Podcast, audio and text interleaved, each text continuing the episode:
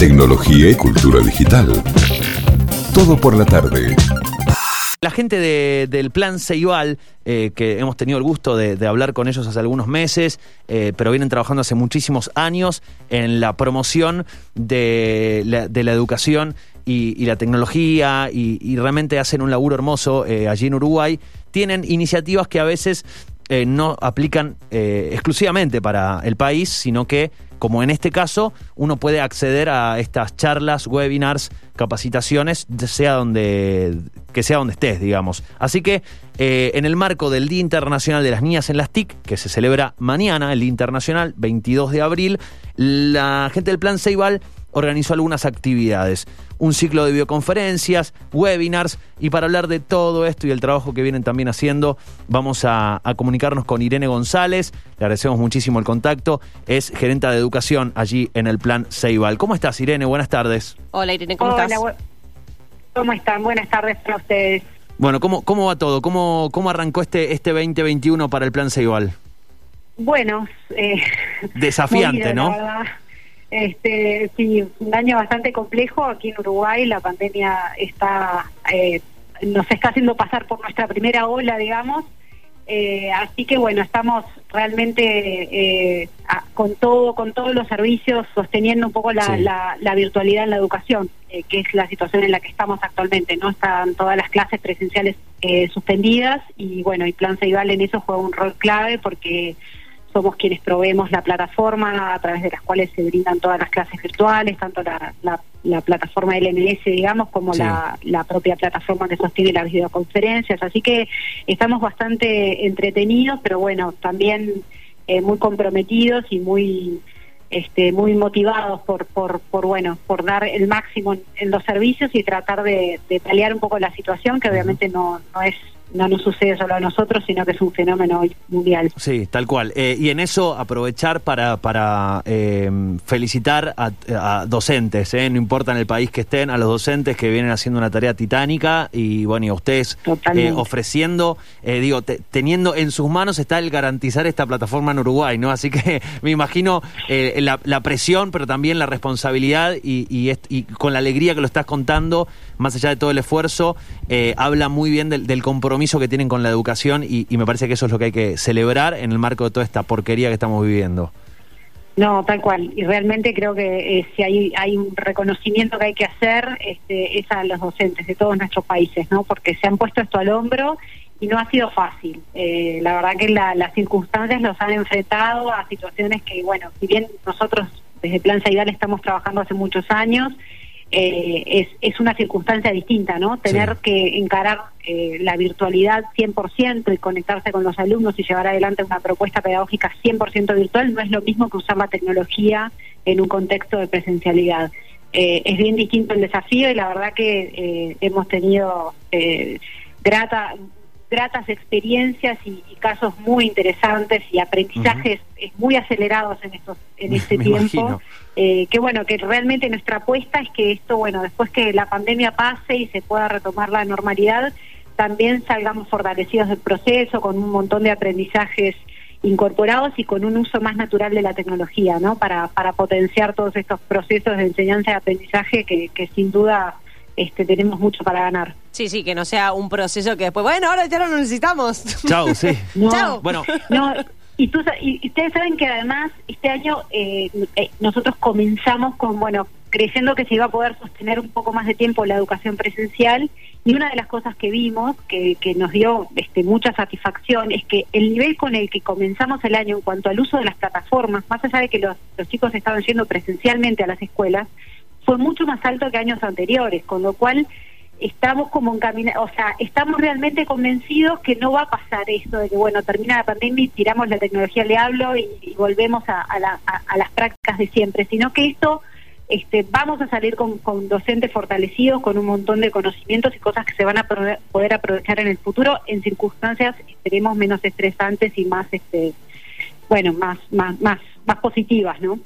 es eh, esto que decía me parece clave eh, y, aprovecho para conectarlo de alguna manera con uno de los temas que, nos trae a esta charla, eh, esto que decía mi compañera también, el poder eh, entender que de esto, o sea, volver vos hoy a un pibe, una piba, le volvés a ofrecer una clase tradicional, no, no digo, no digo totalmente virtual, ¿no? Pero tradicional sin ningún tipo de herramienta y te van a revolear algo por la cabeza. Digo, se ha avanzado mucho y esto que vos decís, Irene, de poder garantizar que se integren aprendizajes digitales y que las herramientas que se aprendieron a usar queden integradas a la educación formal más tradicional como, y, presencial como la venimos teniendo hace años, tanto en Uruguay como en Argentina como en tantos otros países, es fundamental. Y para esto también es importante que, y ahí te lo conecto, digo, las, las nuevas generaciones de cero se formen eh, en este tipo de herramientas, ya sea estudiándolas más formalmente como, como también tengan un, un, un conocimiento cotidiano. Totalmente, totalmente. Creo que ahí la clave es eh, no solamente tener un rol como usuario de la tecnología, sino también tener la capacidad de crear la tecnología, de intervenirla, de trabajar a partir de la tecnología. Ese creo que es el desafío principal.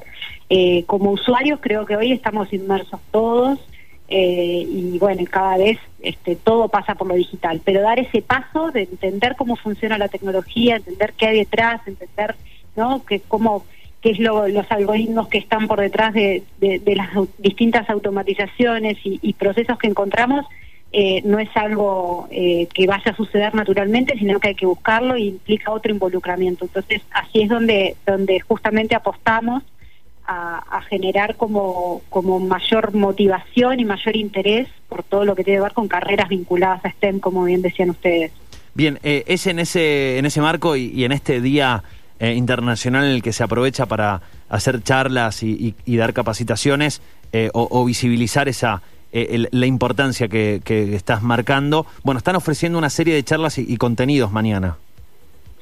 Sí, mañana, bueno, nos, nos unimos a lo que es la conmemoración del Día Internacional de las Niñas en las TIC, porque bueno, sabemos que que más allá de existir una brecha en, todos nuestros países en cuanto a, recursos humanos volcados a estas áreas, en particular esa brecha se agranda cuando la miramos desde el punto de vista de género.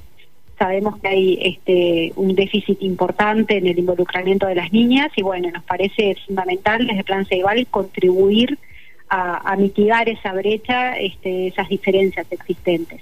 Y bueno, estamos trabajando, planificando para mañana, tenemos una serie de actividades que son abiertas, como decían ustedes, así que por supuesto que los estamos también invitando a, sumarse. Eh, en la mañana tenemos una, una, una actividad, un panel, eh, donde bueno vamos a tener distintos representantes de, de, algunas organizaciones de aquí de Uruguay, este, también de la Cátedra Regional de UNESCO Mujer, Ciencia y Tecnología en América Latina, y, bueno, varias eh, personas para hablar justamente del fenómeno de, la integración de las niñas en, en, en STEM. Y vamos a estar presentando algunos videos porque bueno una de las estrategias que, que hemos seguido eso quería preguntarte cuál es el, foco este este año particularmente o si tienen algún objetivo dentro de lo que es la iniciativa en particular bueno queremos acercar eh, uno de los de los desafíos que, que, existen en estos temas muchas veces para las niñas es como identificarse no y, más allá de salir de grandes eslóganes o, no de como de frases que suenan bien, pero que después eh, es difícil conectarlas con la realidad de las, de las niñas y de sus situaciones. Lo que estamos promoviendo, bueno, son una serie de videos donde recogemos experiencias eh, y también tratando como de romper un poco de estereotipos, buscando eh, acercarle a las niñas distintos, distintos casos, distintas referentes, mujeres que se han conectado con la tecnología de distintos lugares. O sea, no solamente lo que uno puede pensar clásico, este, más vinculado a la ingeniería, sino desde otras profesiones, porque hoy la tecnología atraviesa transversalmente todas las profesiones. Entonces, bueno, hicimos una serie de videos, tenemos cuatro videos con, con casos bien distintos, desde una maestra, una socióloga, una fundadora de una empresa de tecnología, una desarrolladora de videojuegos, donde van a, donde cuentan en videos cortos, pero cuentan un poco cómo ha sido su experiencia de vida y cómo se han conectado con la tecnología y qué es lo que les les ha les ha dejado eso este, y, sobre todo hacia futuro no como buscando esa identificación eh, y, acercando estas realidades para, para romper un poco esos estereotipos digamos. Eso es uno de los de los desafíos que tenemos. Pero es un fenómeno que eh, nosotros desde Plan Ceibal nos sentimos muy comprometidos y responsables también porque desde el momento que es un plan que propone este el uso de tecnología y la integración de tecnología, también sabemos que si no actuamos proactivamente, también contribuimos a generar una brecha, ¿no? Este, porque hacemos la tecnología más accesible para todos, pero si en definitiva terminan sumándose eh, más niños, más varones, estamos contribuyendo a esa ampliación de la brecha. Entonces, permanentemente estamos revisando los distintos programas que ofrecemos, tenemos programas en pensamiento computacional, en robótica, en programación, distintas líneas que tenemos, eh, hacemos un énfasis grande en pensar desde el diseño de esas propuestas para que sean realmente atractivas tanto para niñas como para niños, también buscar a la hora de, plasmar esos proyectos que haya, eh, digamos, que los roles que tomen eh, los estudiantes cuando participen también sean, este, sean, digamos, repartidos y no exista esa cosa donde las niñas a veces toman roles más de comunicación, típicamente en un proyecto, y los niños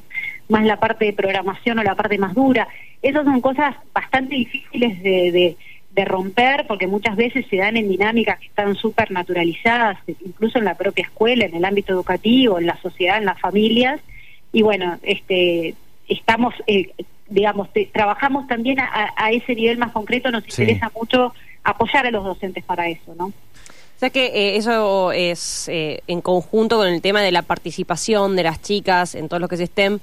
Em, una de las cosas que mencionábamos acá con Fernando antes de la nota es eso, es que uno al fin y al cabo lo que busca es eh, esa representación, esa, esa identificación que vos mencionabas para acercar a la vida más cotidiana el hecho de, bueno, mujeres, hombres, digamos, se puede, seas que seas, te identifiques como te identifiques, puedes participar, puedes estar, puedes estudiarlo, puedes trabajar de eso.